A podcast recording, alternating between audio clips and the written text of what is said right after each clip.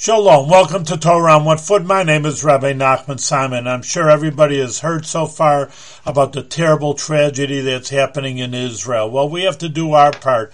And no one's asking every, anybody to fight, thank God. But on the other hand, spiritually, we can strengthen the Jewish people because we're all one unit and doing more and more Torah in the mitzvahs in whatever way you want. A little more charity, a little more Torah.